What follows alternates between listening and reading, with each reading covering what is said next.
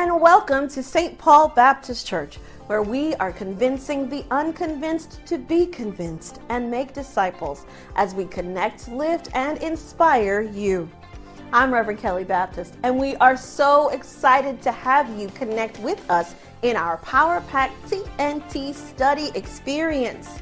You can engage with our Digi Ministers via the chat space in each of our online worship platforms. Let's study and grow together as Dr. Robert Scott, our pastor, takes us deeper into the Word.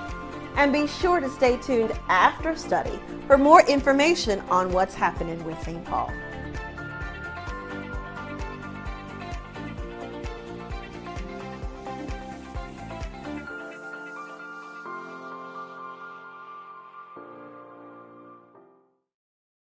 Good afternoon. We greet you in Jesus' joy. Good evening. We greet you in Jesus' joy. Uh, as we come to you right now to um, start our continued study on Philippians chapter 1. Uh, we want to look at verses 20 through 23. Before we get started, though, I would like to lead us in a word of prayer as we sense and seek what it is that God would like to do as far as our time together is concerned. And then we will read the scripture and go through uh, dealing with that. So let's go to the Lord in prayer. God, we come to you right now and we thank you for the wonderful opportunity to be able to study your word, to be able to learn more about you, to take the principles that are demonstrated in Philippians and apply it to our lives. Show yourself mighty and strong, O God, and you, the master teacher, show up in this moment. Teach us your precepts and let your word be a lamp unto our feet and a light unto our pathway. It's in Jesus' name we do pray. Amen. Amen. All right. We want to look at Philippians chapter 1, verse 20 through 20, uh, verse 20 through 30, rather. And as we look at this particular rendering, this is Paul wrapping up uh, the first chapter of this letter. And so, what I want to do is, I want to go through it. I want to highlight some words in this text. And um, let's do what I call the dig work uh, before we do the explanation work. So, in verse 20, it reads, According to my earnest expectation and hope, that in nothing I will be ashamed, but with all boldness, as always, so now also Christ be magnified in my body, whether by life or by death. I want you to highlight the word uh, earnest expectation. I want you to highlight the phrase now also Christ will be magnified in my body. And then I want you to circle the words, whether by life or by death. Circle the word life and circle the word death.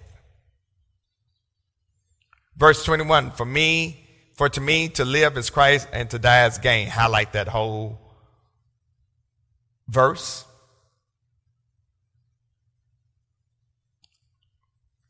Verse 22 But if I live on in the flesh, this will mean fruit from my labor. I want you to circle the word fruit, circle the word labor. Yet what, can, what, yet what I shall choose, I cannot tell. For I am hard pressed between the two, having a desire to depart and be with Christ, which is far better. Highlight the phrase having a desire to depart and be with Christ. Nevertheless, to remain in the flesh is more needful for you. Highlight that whole verse. Verse 25, and being confident, circle the word confident. And being confident of this, I know that I shall remain and continue with you all for your progress and joy of faith. Highlight the phrase, all for your progress and joy of faith.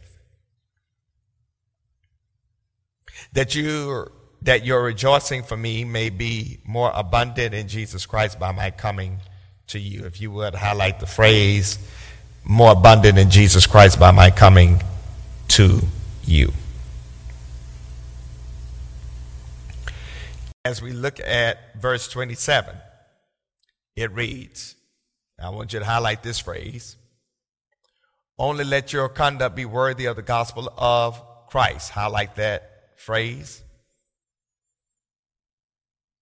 So that whether I come and see you or am absent, I may hear of your affairs. Highlight that phrase, I may hear of your affairs. That you stand fast in one spirit. Circle the words, stand fast. Underline the phrase, one spirit. With one mind, underline the phrase, one mind.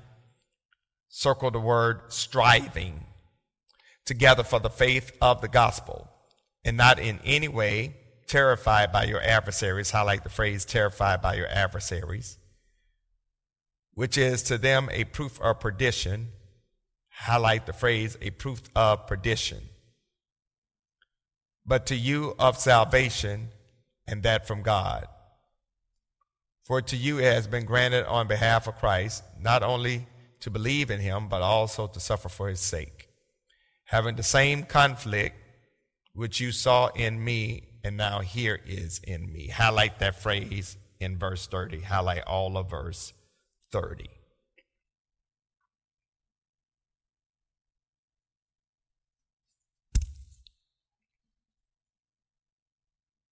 When we look at this particular passage of scripture that I've just read, is really talking about what does it look like for you and I to live for the Lord? What does it look like for you and I to live for the Lord? And I want to say that Paul was not sure whether he was going to be released from prison or whether he was going to die because of the faith. He did know one thing, though, that he wanted Jesus to be lifted up or magnified or exalted in his body, either way. And, and, and so Paul's expectation and hope was that God would get glory either out of his living or out of his dying.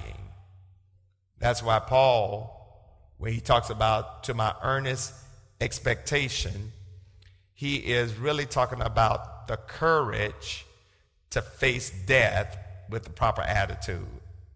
He is talking about straining one's neck to see what is ahead. So Paul is concerned not about what will happen to him, but what's going to be the testimony as far as his life and living is concerned. All right? So if he was released from jail, he could preach the gospel. But if he died, he would be also advancing the cause of Christ.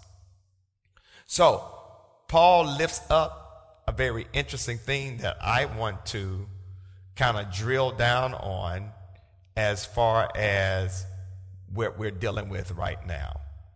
And there are three things that I want to lift up. That in verse 20, Paul is really talking about if you're going to do what God will have for you to do, you got to understand that there are some things you got to operate in. First of all, you got to have character. Okay? Got to have character. Let me say it again. You got to have character. All right? Um, you got to have character. And Paul was saying, I'm not going to be ashamed of my living for Christ. Paul wanted to live a holy, righteous, Christ like reality before all people, be it in prison, be it in front of the guards, be it in front of dignitaries, be it in front of Jews or Gentiles he was not going to be ashamed of his relationship with Jesus Christ. You and I should never be ashamed of our relationship with Jesus Christ.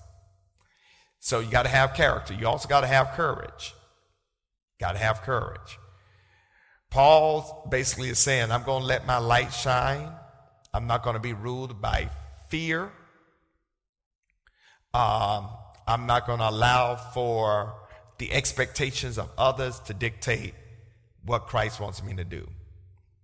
It is rather unfortunate that in 2020, a lot of us are afraid to let people know that we got a relationship with Jesus Christ.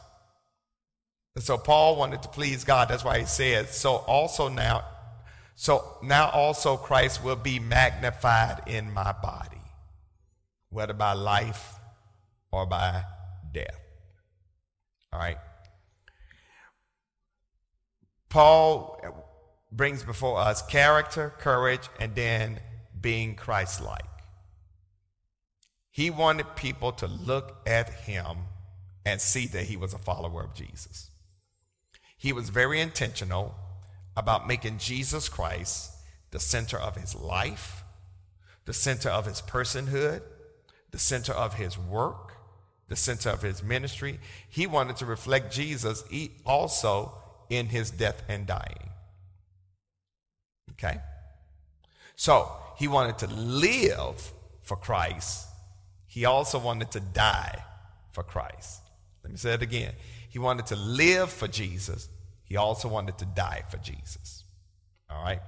So whether in living or dying, he wanted God to be glorified. Now, this is why Paul in verse 21 talks about, For to me to live is Christ, and to die is gain. That's where he picks up on talking about how I want to glorify Christ Jesus. He knew that when it came to life, Jesus Christ is the essence of his life. If he was martyred, Christ would be glorified because the gospel will move forth. However, if he stayed alive, he still had more work to do. All right? Paul benefit Paul himself would benefit for the death would result in his being with Christ. That's why he said to die is gain. All right? So when it comes to death and dying, Paul never talked about death in negative tones. All of us, sooner or later, will die if Christ tarries as far as his return is concerned. All of us, sooner or later, will give up the ghost. But to be in Christ means that you and I have a different perspective or a different way of viewing death. Dying in Christ is not a burden, but a blessing. And when a believer dies, the believer does not die in the sense of total death, but the believer is basically resting from his or her labor in this world. All right. So let's let's focus on this word for a moment. Die or death. Okay? There are three types of death. The first one is a physical death. That's the death of your body. That is when the spirit leaves your body. That's when your body is shut down mentally, physically, organically. Uh, that's when breath leaves your body. That's when the mind no longer functions. It is physical death, death of the body. But there's also spiritual death, okay? Now, you could be alive physically and dead spiritually. Because if you don't have Jesus Christ in your life, you are dead spiritually. And spiritual death is our separation from God because of sin the big view of sin. The sin that Adam and Eve committed in the Garden of Eden that caused human separation from God. Okay, so physical death, death of the body, spiritual death, separation from God because of sin.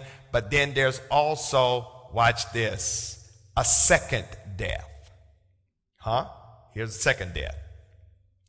The second death is eternal separation from God which is hell.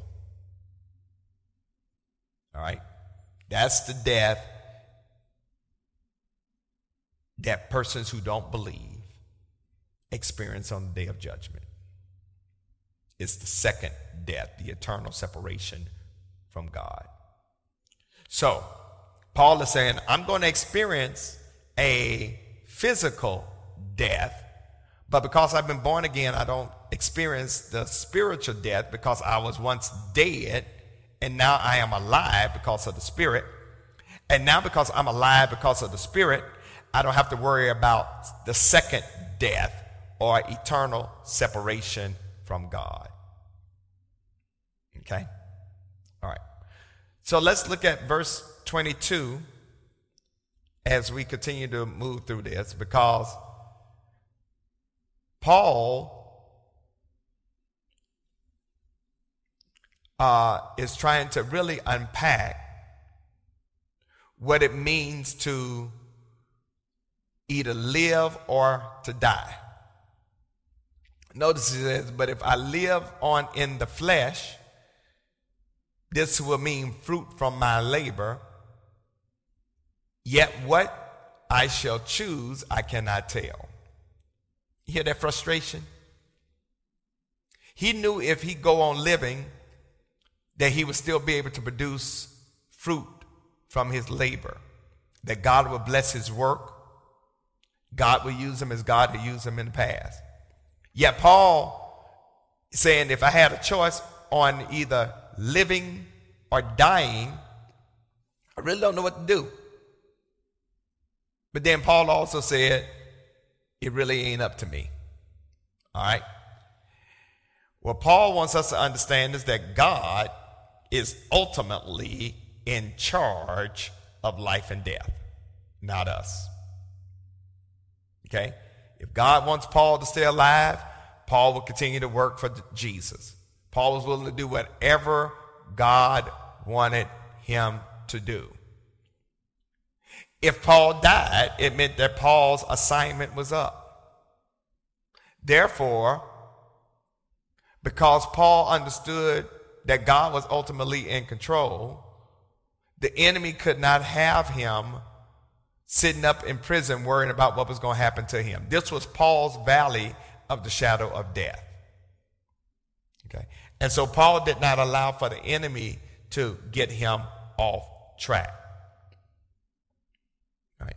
Now, let's talk about what his personal desire is. His personal desire really was to be with Jesus. All right his personal desire was to be able to bask in the glory of God forever and ever. This means he will be released from persecution, from suffering, from hardships. That, that's his personal desire. Let's look at verse 23. For I am hard pressed between the two, having the desire to depart and be with Christ, which is far better. Okay. Paul wanted to die and go be with Jesus because he had this, this suspense that kept him kind of deadlocked in the sense of what God was going to do. If he remained alive, he continued the ministry. If he was going to die, he was going to be in the presence of God. Paul was not afraid to die because he knew this world was not his home. He knew that earth was a temporary place. That's why the songwriter said, I'm just a, a pilgrim traveling through this barren land. You and I must understand that this world is not our home. Okay? And the main reason that Paul wanted to go to heaven was to be in the very presence of God.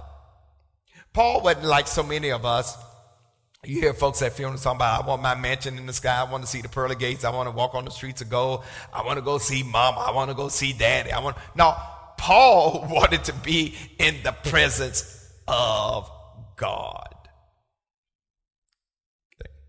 That's why he said, having the desire to depart and be with Christ, which is far better. But then he also knew that if he remained, God had a purpose for him. Okay? He understood that if he stayed here on earth, that God had a purpose for him. All right? Personal desire, I want to be with Christ. But if the Lord lets me remain, then it's because God has a purpose for him. That's why he said, needless to remain in the flesh is more needful for you. In other words, Paul is saying, it doesn't do me any good to stay with you. It does you good that I remain. Let me say it again. Paul is saying it doesn't do, do me any good that I stay with you, but it does you good that I remain because if I remain, then that means that I got more things that I need to do with you. He had a duty to perform. He had more letters to write. He had more souls to win to Jesus. So here's what I want to impress upon you that as the Lord allows for you to remain alive, keep your mind focused on your assignment. Maintain your commitment to your calling. Pursue the purpose that God has for you. Don't become deterred by the craziness or the chaos of the culture. If you know what God has called you to do, you've been open to what God wants to do as far as your life is concerned, stay on target. Stay on your assignment. Remain connected to your calling. Okay? Let's continue to unfold this. Because when we look at verse 25, it says, And being confident of this, I know that I shall remain and continue with you for all with you all for your progress and joy of faith. And watch this. Paul knew God left him around for a reason. It was to help the Philippians develop their faith. Okay? So Paul had the confidence because Paul knew he was still needed. Paul knew that God had extended his life for a particular purpose. God, Paul knew the calling that God had placed upon his life. So when you have confidence, God allows for you to continue. Your, your, your confidence and your continuance are to help you to fulfill the calling that God has placed upon your life. Okay? Do you know why God has left you alive? Do you know what your purpose is? All right? When you know why God has left you alive, when you know what your purpose is, it'll give you confidence and it'll allow for you to continue as far as your calling is concerned. This confidence of his release appears to have come to Paul. He knew that by his release and return to them that they would continue to grow in their faith. Okay? Look at verse 25. And being confident of this, I know that I shall remain and continue with you all for your progress and joy of faith progress, and joy of faith. That as you progress in your spiritual development, you will get joy along the way. What Paul wants us to understand is every day won't be sunny. He didn't say you were going to be happy every day, but he did say you will have joy. Okay? that you would have joy. And this is picked up in verse 26 when it says that your rejoicing for me may be more abundant in Jesus Christ by my coming to you again. So Paul wants us to understand that the rejoicing of the Philipp, uh, Philippians will overflow and that exulting would be in Christ Jesus, who is the real source of our joy, because God allowed for him, Paul, to come back to them. So, what Paul wants us to understand is that because of the calling that God has placed upon his life, that the works he is doing and that the gospel that he is preaching and teaching to the Philippians would lead them to joy and would lead them to victory and would help them to understand their purpose. He also wanted to come see them. He wanted to be among the church. He remembered the vision that God had given him about coming over to Macedonia. He wanted to see his friends like Lydia. He wanted to see the saints of uh, Philippi. He wanted to witness their spiritual development. He wanted to see all that God was doing in their lives as individuals as well as community. Because I contend that when you are engaging in authentic discipleship, you must change. You will change. You have to change for the better. For the better. Let me say that again for the better. All right? There's going to be spiritual development in your life. All right? Now, this is where it gets real, real tricky because when we go to verse 27, we will see that Paul really is beginning to give some insight to some issues he has heard about the church. And let's look at verse 27. Only let your conduct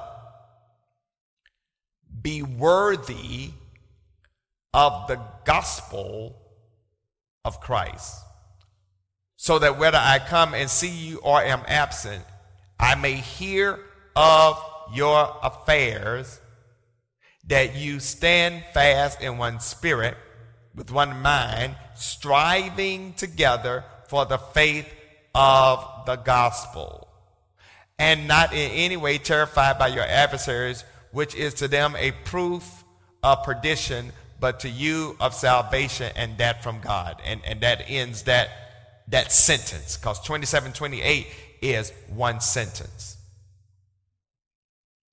So, so, so watch this. So, you could tell that he has this church on his heart. Paul loved the church at Philippi.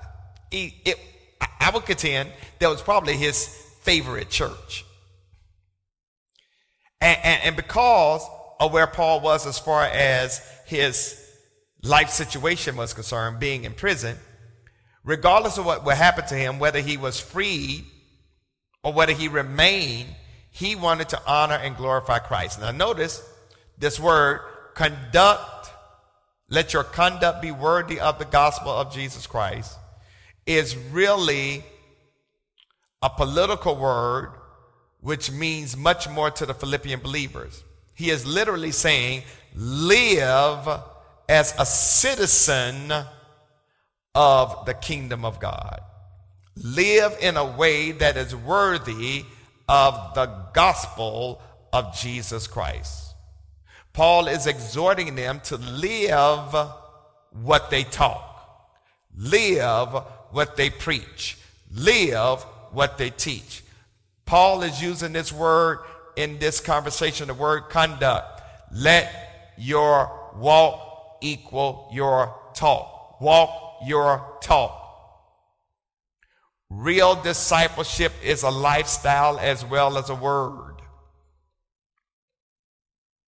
Edgar Guest um, has a poem that goes something like I'd rather see a sermon than to hear one any day. I'd rather one should walk with me than merely tell the way. The eyes better pupil and more willing than the ear.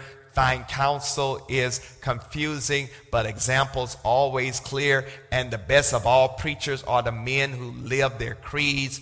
For to see good put in action is what everybody needs.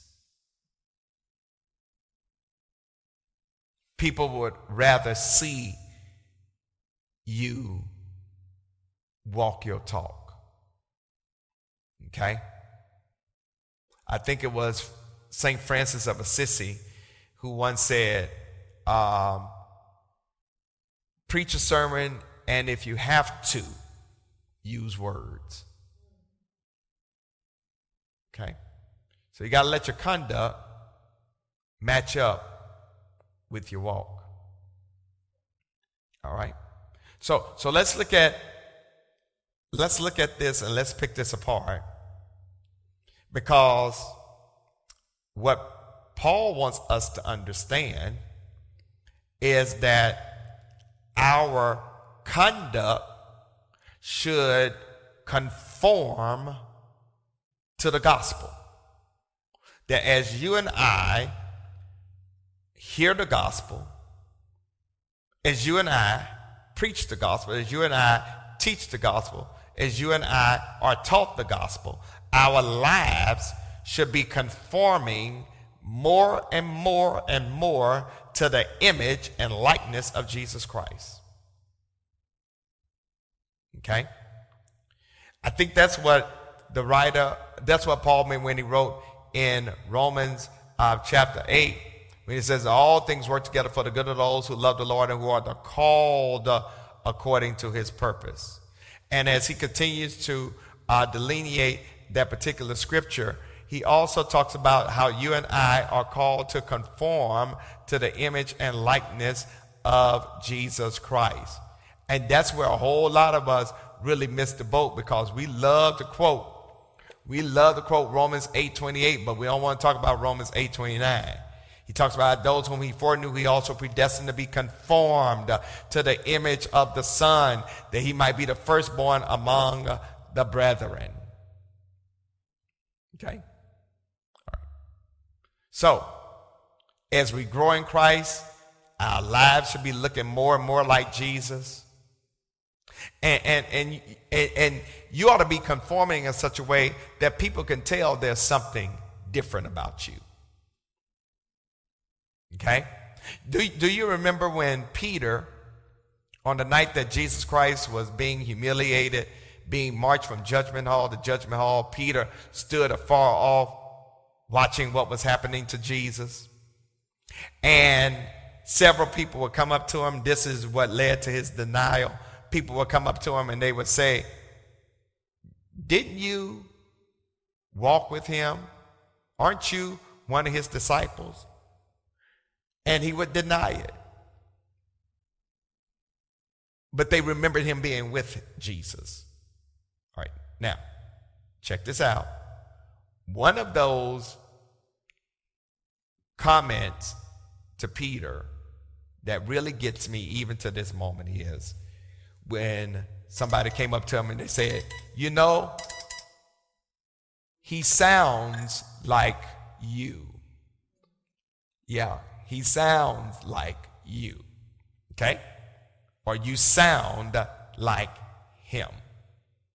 So, so in that vein, in that vein, one of the things that we got to understand is that when you hang around Jesus, you ought to be picking up his ways.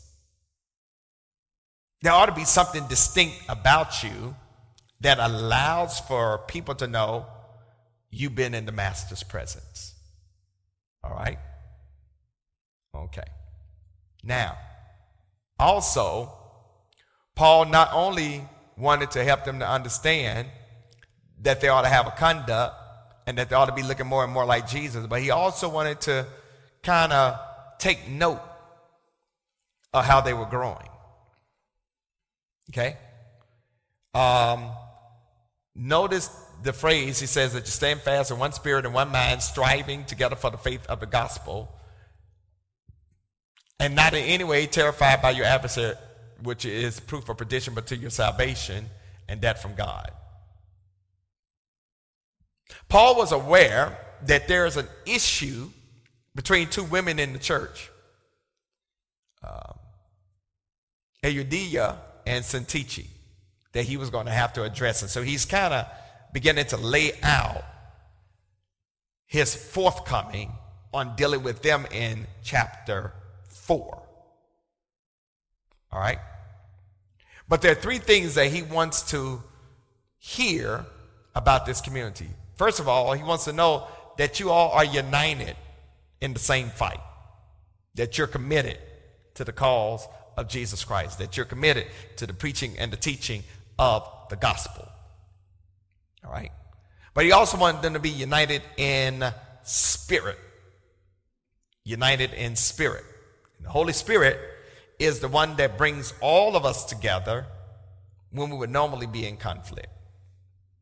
All right, the Holy Spirit puts all of us in the same pot, stir us up like a good soup or a good stew or a good gumbo, and then when the world comes to drink or eat rather from our soup or our gumbo, they will be able to taste and see how good the Lord is because God has stirred up everything by the movement of the Spirit. So when the Spirit is really moving, the Spirit will allow for us to transcend, watch this, race, gender, and socioeconomic status. Race, gender, and class. The Holy Spirit, when the Holy Spirit unites us, the Holy Spirit helps us to see each other as brothers and sisters. Okay? The Holy Spirit transcends or will allow for us to transcend political divisions conservative, liberal, Republican, Democrat. Okay? The Holy Spirit. All right? The Holy Spirit allows for us to get along where we would normally be in conflict.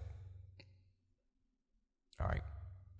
He also talks about how they ought to be unity or united in their striving. United in their striving or in their contending for the faith.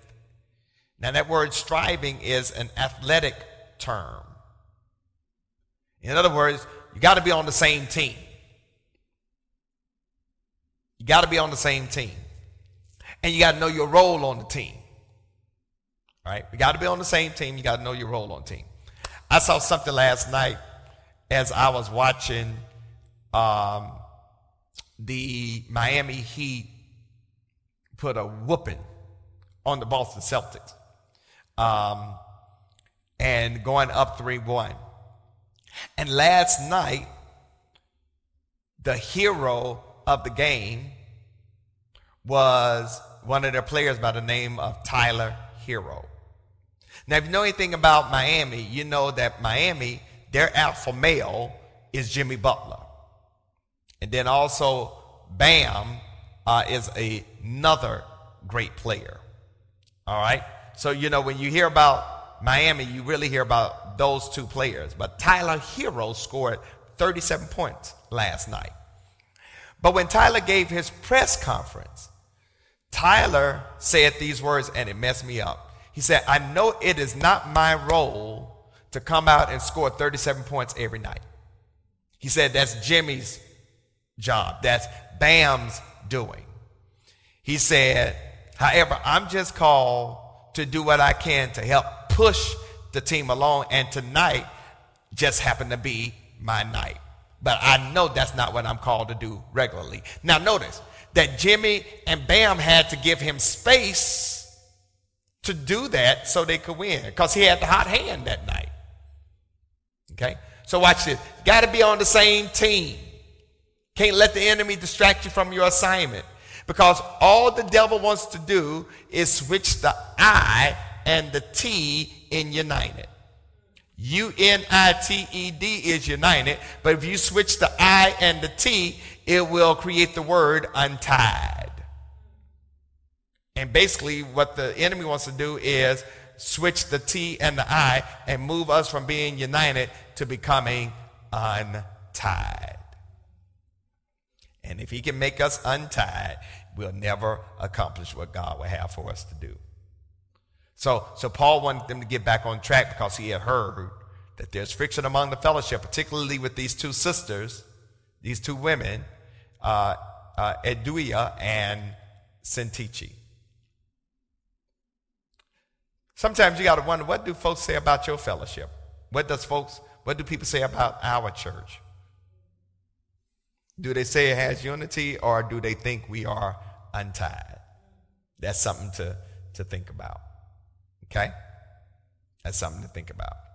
I remember something that, that one of my um, brothers, Dr. D. Darrell Griffin, once said that whenever you're dealing with dissension in the church, whenever you have folks who want to create commotion and confusion, stir up mess in the church, these words he said that blessed me real good. He said, If you water the good grass, it will eventually choke out the weeds. Okay? Let me say it again. If you focus on the good, if you focus on the positive, if you focus on the overwhelmingly wonderful people, then eventually they will choke out the dissenters. Okay? All right. Let me move on and wrap up. Because Paul wants us to understand that when we look at verse 28 through verse 30, that this is dangerous work. But he tells them, don't become afraid of your enemies. You got to be brave in order to do this work. Because you're going to have some people who do not want you to talk about Jesus. Uh, when you accept the calling that God has placed upon your life, you're going to have to deal with some storms.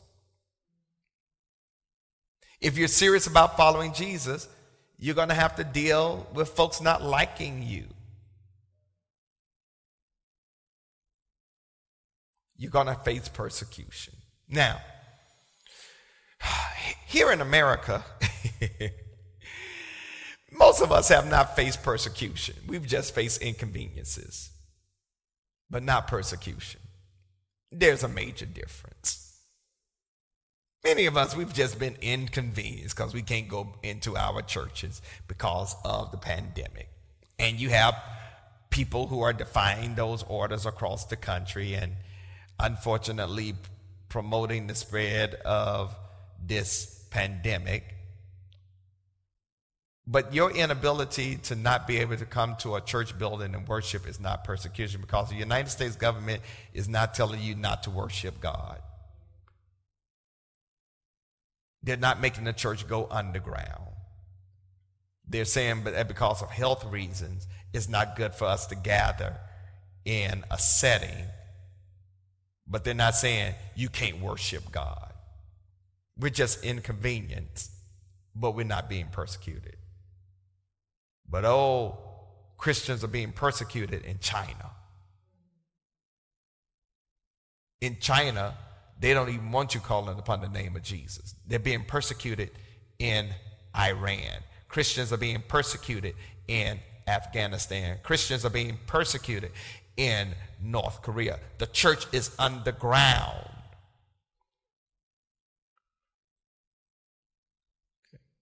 A lot of us here in America aren't dying because we call on the name of Jesus. We're not being run underground because we're calling on the name of Jesus. We're being inconvenienced because of this pandemic, but we're not being persecuted. But persecution does happen for the Christian. And notice what Paul says. Paul says that one day the persecutor will be dealt with. There's a day of reckoning. Remember, Paul used to be a persecutor until the Lord knocked him off his high horse. All right? But then he also wants to remind us that our testimony is rooted in our faithfulness to our calling, regardless of the persecution. Okay? So we got to have courage verse 29, to endure the persecution. For to you it has been granted on behalf of Christ not only to believe in him, but to also suffer for his sake. Paul is saying it is a privilege for us to suffer. The songwriter says, Must Jesus bear the cross alone and all the world go free? No, there's a cross for everyone, and there's a cross for me. Jesus suffered for us. And the suffering that we do ain't nothing compared to the suffering Jesus went through to redeem us on a hill called Calvary. So you're going to struggle. You're going to struggle. You got to live in the midst of opposition. You got to live in the midst of persecution. Don't be scared or fearful of people who oppose you. Because one day God's going to deal with them. Okay? But then also, here's what we got to understand that when you accept Jesus Christ as your Lord and Savior, you got to expect struggle and suffering. It's part for the course. Suffering for Jesus is not some accidental or divine punishment. Paul wants us to understand is really is really the favor of God on your life. That when we struggle, it is us being reminded that we are doing what God will call for us to do. The enemy ain't gonna mess with you if you're not doing anything that goes against his kingdom. But when you start going against the kingdom of the devil, the kingdom of Satan, the kingdom of this world, you're going to struggle. Folks going to come after you. Folks ain't going to like you. But here's what I want you to understand that you got to keep your hand in God's hand because He's writing to the family of faith to let them know, I know what you are going through because I've been where you've been. I am not some academician sitting up in a high tower telling you what struggle look like. No, I have faced it, been there, done that, got the t shirt and the hat. And the hat does not say, make America great again. The hat says, live for Jesus. It's a struggle. Being called or accepting the call to live for Christ is not one of comfort, but is one of being conformed to the image and likeness of Jesus Christ. And ultimately, that's what this is all about. You and I being conformed to the likeness and image of Jesus Christ. And if Jesus suffered, if Jesus struggled, then you and I are going to have to go through the same thing. But our struggle, our suffering, uh, the craziness that we're dealing with in this age and culture, trust me, God is doing a redemptive, transformative, liberating work in us as well as in the culture. So, if you struggle, if you're suffering, my hope is that you will understand that there's a purpose behind it. Do what you can to let God get glory out of it. But God does not want you to just remain in the suffering, but He wants you to work through it so that you come on, on the other side and be what God would have for you to be. I want you to understand that. He does not want you to just soak in the suffering. But he wants you to work through the suffering, work through the struggle to become what God will have for you to be. So he wants us to work through police brutality. He wants us to work through racism. He wants us to work through sexism. He wants us to work through white patriarchy. He wants us to work through white supremacy. He wants us to work through patriarchy. He wants us to work through the craziness of the culture. He wants us to work through that and struggle through that to become what God will have for us to be as individuals, but even more importantly, what God will have for his world to be. Amen. I hope and pray that this has been a blessing to you as far as today's conversation is concerned. Next week, we're going to start on chapter 2.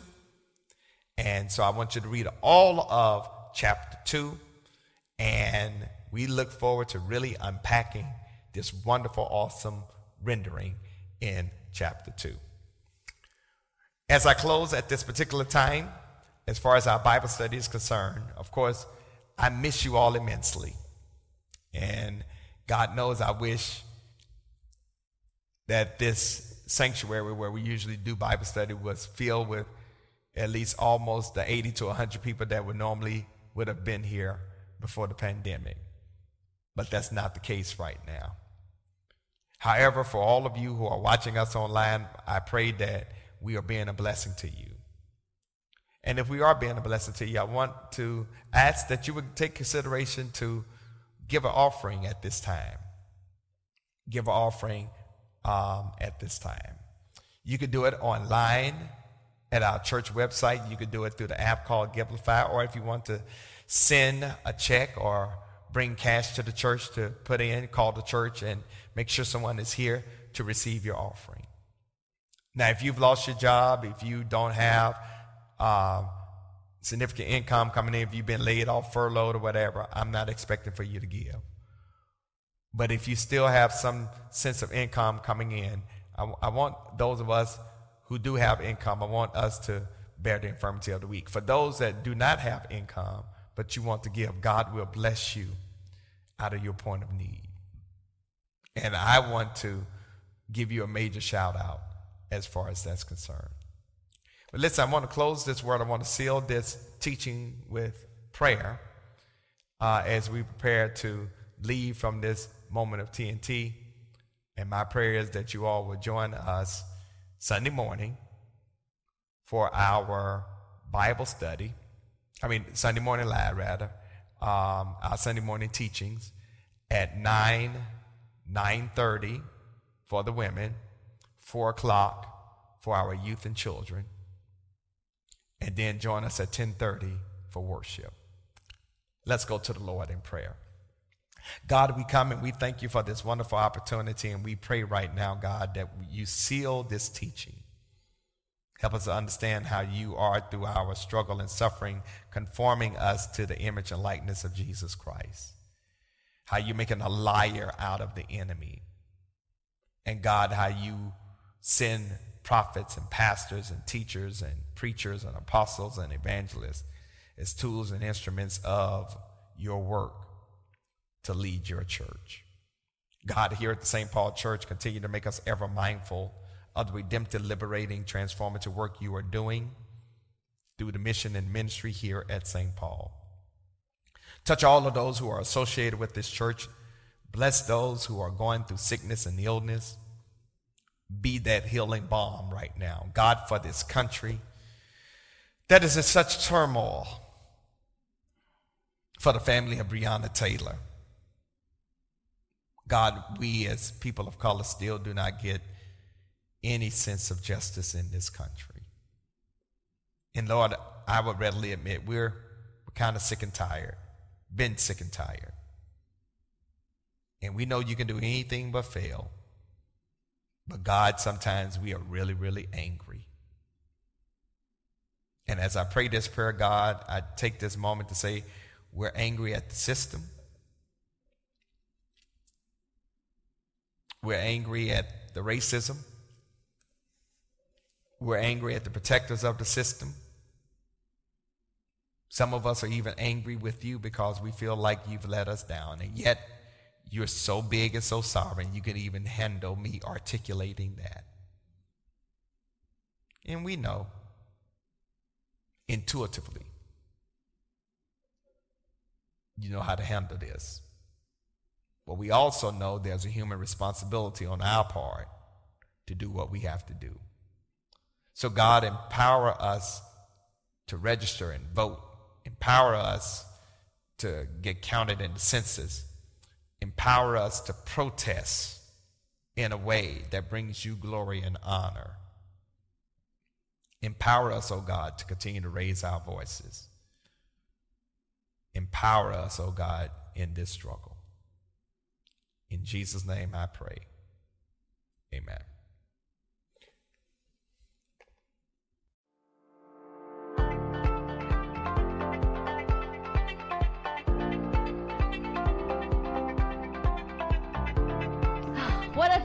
Time, family. Ah, thanks for staying with us. I'm Reverend Kelly Baptist, and here's what's happening with St. Paul. In addition to our Wednesday food distribution, we have coordinated with the Belmont community and the Bulb Market, and now we host a fresh produce donation or free market each Wednesday in the apartment parking lot of the Central Square Apartments from 3:30 to 4:30 p.m. or whenever they run out. The produce is donated from local farmers, coordinated through the mobile market called The Bulb. And this is open to anyone in the Belmont community. For those who wish to donate towards their produce allocation, they do accept cash, credit, debit, and EBT cards. The suggested donation is about three items per dollar. Just look for the purple tent in the Central Square apartment parking lot and get you some free produce, y'all, or drop off a donation, okay? Join us Wednesdays for a quick 15 prayer and devotion with Pastor Scott and the St. Paul family. Dial 425 585 7753 to participate. As a reminder, we'd like to encourage you to start connecting to the call around 8 p.m. That way you can talk and chat with the St. Paul family while you wait for the call to start at 8:15. And if you are able to dial in, why not three-way call a friend who's not able to connect? Good day, St. Paul family. My name is Octavius Williams of the Men of Valor Ministry. I'm here to invite all the men of St. Paul, aged 14 through 140, to join us in celebrating Men's Day weekend, September the 26th through the 27th, 2020. Our theme for Men's Day is 2020 A Call for Accountability, Justice, and Prayer, scripturally backed by Habakkuk chapter 2, verses 2 through 4. We're asking all the men to join us on September the 26th at 9 a.m. for a virtual prayer breakfast where we'll discuss issues facing men today and strive together to get closer to Jesus Christ through prayer, good virtual fellowship, and discipleship.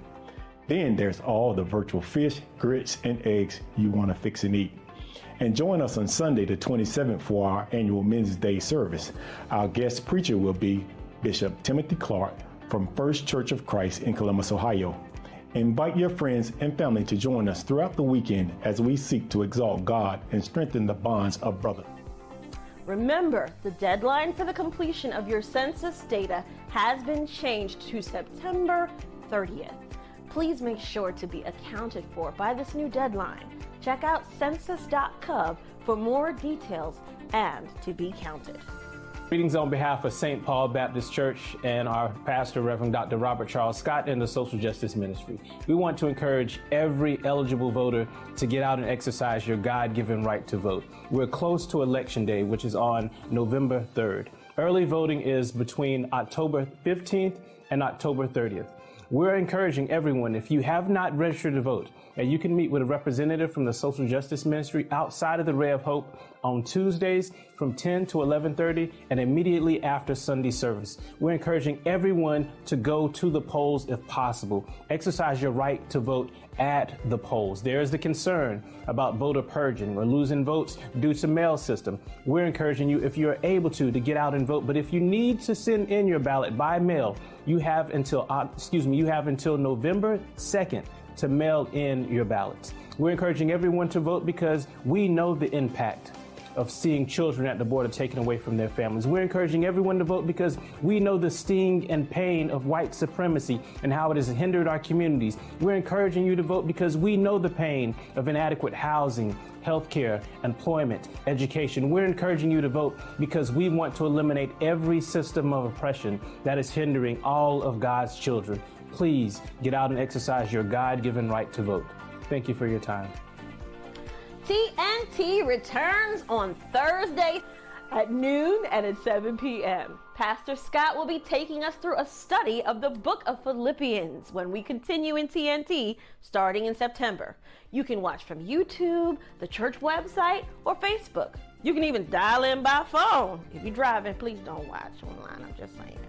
So, grab your Bible, and notepad and get ready to get back into study with us Thursday in our power packed Thursday noon or Thursday night teaching. And that's what's going on. Please stay home and safe as we worship together and fellowship together in a variety of socially distant ways. We miss you. I miss you. Pastor misses you. We all miss you. and we look forward to when we will see you again. You can check out the church website or contact the church office if you need more details. Also, make sure to connect with us, follow us on Facebook, Twitter, Vimeo, Instagram, and YouTube. This has been your St. Paul News, and until next time, be blessed.